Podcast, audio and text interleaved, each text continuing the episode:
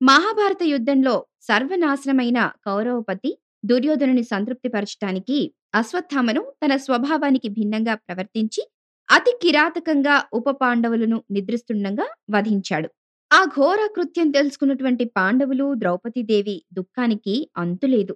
పసిపాపలైనటువంటి బాలకులను నెత్తుటి మడుగులో చూసిన వారి గుండెలు పగిలిపోయాయి. తన పుత్రులందరినీ పోగొట్టుకుని విలపిస్తున్న ఆ ద్రౌపదీదేవిని ఓదార్చాడు అర్జునుడు.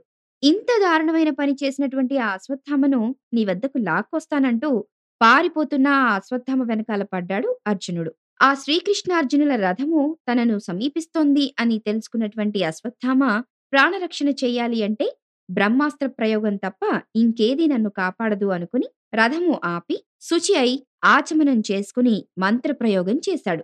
ప్రళయకాల రుద్రునిలా సమీపించే ఆ బ్రహ్మాస్త్రాన్ని చూసి శ్రీకృష్ణుడు ప్రతి బ్రహ్మాస్త్ర ప్రయోగం చేయమని అర్జునుడికి ఆజ్ఞాపించాడు. అప్పుడు అర్జునుడు కూడా శుచి అయి ఆచమనం చేసుకుని పరమాత్మకు ప్రదక్షిణ చేసి బ్రహ్మాస్త్ర ప్రయోగం చేశాడు. ఆ రెండు అస్త్రాలు చూస్తే ఎలా ఉన్నాయో తెలుసా? సూర్యాగ్నుల వలె ప్రజ్వరిల్లుతూ ఉన్నాయి. వాటి ప్రభావం చతుర్దశ భువనాలను దహింపగలదని తెలిసినటువంటి ఆ శ్రీకృష్ణుడు అస్త్రాలన్నీ ఉపసంహరించమన్నాడు. అస్కలిత బ్రహ్మచారైన శ్రీకృష్ణుని ప్రియమిత్రుడైనటువంటి అర్జునుడు శాస్త్రకోవిదుడు కదా. అందుకే గృహస్థుడైనా కూడా బ్రహ్మచర్యం పాలించుటచ్చే ఆ రెండు బ్రహ్మాస్త్రాలను ఉపసంహరించగలిగాడు. అలా లోకాలను తన బ్రహ్మచర్య శక్తితో కాపాడినటువంటి అర్జునుడు ఆ అశ్వత్థామను బంధించి ద్రౌపదీదేవి ముందుకు తీసుకొచ్చి పడేశాడు. చిన్నపిల్లల ప్రాణాలు తీసినటువంటి ఆ అశ్వత్థామ ద్రౌపది ముందు సిగ్గుతో తల ఎత్తుకోలేకపోయాడు. అప్పుడు ఆ గురుపుత్రునికి నమస్కరించి సుగుణవతి అయినటువంటి ఆ ద్రౌపదీదేవి నాయనా మీ తండ్రి గారైన ద్రోణాచార్యుల వారి వద్ద మా మగవారందరూ విద్యాభ్యాసం చేశారు.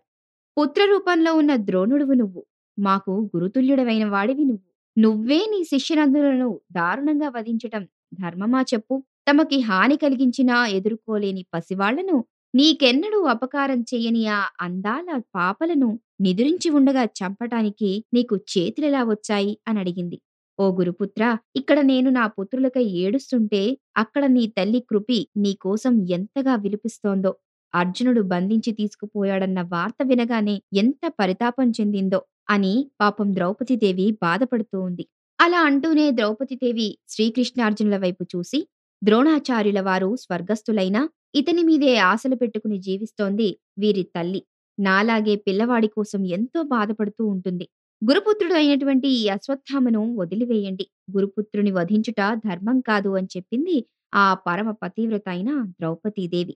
ఆ పరమ సాధ్వి పరమ పతివ్రత అయినటువంటి ఆ ద్రౌపదీదేవి ఎంత చక్కగా పలికిందో చూడండి. తాను అనుభవించినటువంటి ఆ కష్టాన్ని వేరొక తల్లి అనుభవించకూడదని ఆ బాధ తనకు తెలుసని పాపం ఆ గురుపుత్రుణ్ణి వదిలివేయమని శ్రీకృష్ణార్జునుడితో చెప్పింది కదా. ఆ ప్రకారంగా ద్రౌపదీదేవి ధర్మసమ్మతంగా దాక్షిణ్య సహితంగా నిష్కపటంగా నిష్పాక్షపాతంగా న్యాయంగా ప్రశంసనీయంగా పలికింది కదా. పాంచాలి మాటలు విన్న ఆ ధర్మనందనుడు ఎంతో సంతోషించాడు. భగవంతుడైన శ్రీకృష్ణుడు ఆమెను ఎంతగానో పొగిడాడు.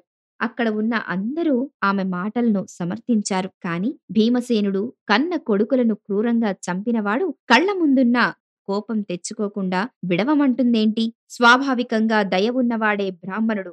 కాని ఇలా ఘోరకృతం చేసిన ఈ అశ్వత్థామ క్షమార్హుడు కాదు అంటూ అశ్వత్థామపైకి దూకాడు. మరి తొందరలో ఏం చేస్తాడో అని గురుపుత్రునికి అడ్డంగా వెళ్ళింది ద్రౌపదీదేవి. శ్రీకృష్ణుడు చతుర్భుజుడై రెండు చేతులతో భీమసేనుణ్ణి మిగిలిన రెండితో ద్రౌపదిని వారించి ఇలా ధర్మబోధ చేశాడు. ఏవని అంటే శిశుఘాతకుడు కిరాతకుడు అయినటువంటి ఈ అశ్వత్థామ ముమ్మాటికి చంపదగినవాడే. కాని గురుపుత్రుడు పైగా విప్రుడు అయినందువల్ల వీనిని చంపకుండా శిక్షించాలి. ఒక వీరునికి తల గొరగటం కన్నా అవమానకరమైనది ఏదీ లేదు కదా! ఇతని శిరోజాలు ఖండించి అవమానించి పంపుదాం. అప్పుడు విశ్వమంతా కొనియాడతగ్గవాడు వీరాది వీరుడు అయిన అర్జునుడు ఆ అశ్వత్థామ శిరోజాలు ఖండించి అతని శిరస్సు మీదనున్న దివ్యమణిని తీసుకుని అవమానించి బయటకి గీంటి వేశాడు. అనంతరం చనిపోయిన బంధువులందరికీ దహన సంస్కారాలు చేసి గంగా తీరంలో పొంగి పొరలే దుఃఖాన్ని దిగమింగుకుని మరణించిన వారికి తిలోదకాలొదిలారు పాండవులు. తర్వాత శ్రీకృష్ణుడు పాండవుల్ని గాంధారి ధృతరాష్ట్రుల్ని ఓదార్చాడు ఇలా శ్రీకృష్ణుడు మహాభారత యుద్ధం ద్వారా దుష్ట శిక్షణ చేసి భూభారాన్ని దించాడు పుత్రహంతకుడు కళ్ళ ఎదుటికి రాగానే గురుపుత్ర నమస్కారమని అనగలిగినటువంటి ఆ ద్రౌపదీదేవి మనస్సు యొక్క సౌందర్యం వర్ణనాతీతం. అంత దుఃఖంలో ఉండి కూడా ఏది ధర్మం, ఏది అధర్మం అని ఆలోచించి మాట్లాడింది ద్రౌపదీదేవి. మరి ఆ ధర్మవర్తనం మనకు ఆదర్శప్రాయం కదా! నాలాగే ఆ తల్లి కూడా పుత్రుడి కోసం ఏడుస్తూ ఉంటుంది అని చెప్పి దయ, జాలి, కరుణ, క్షమ అనే పదాలకు అర్థం చూపించింది ఆ పతివ్రతా శిరోమణి. అపకారికైనా సరే ఉపకారం చెయ్యాలి అని చాటి చెప్పింది ద్రౌపదీదేవి. మరిలాంటి పతివ్రతా శిరోమణులు మనకు ఆదర్శ నారీమణులు. ఇలాంటి ఆదర్శ నారీమణులు పుట్టినటువంటి మన భారతదేశం మహోన్నతమైనది.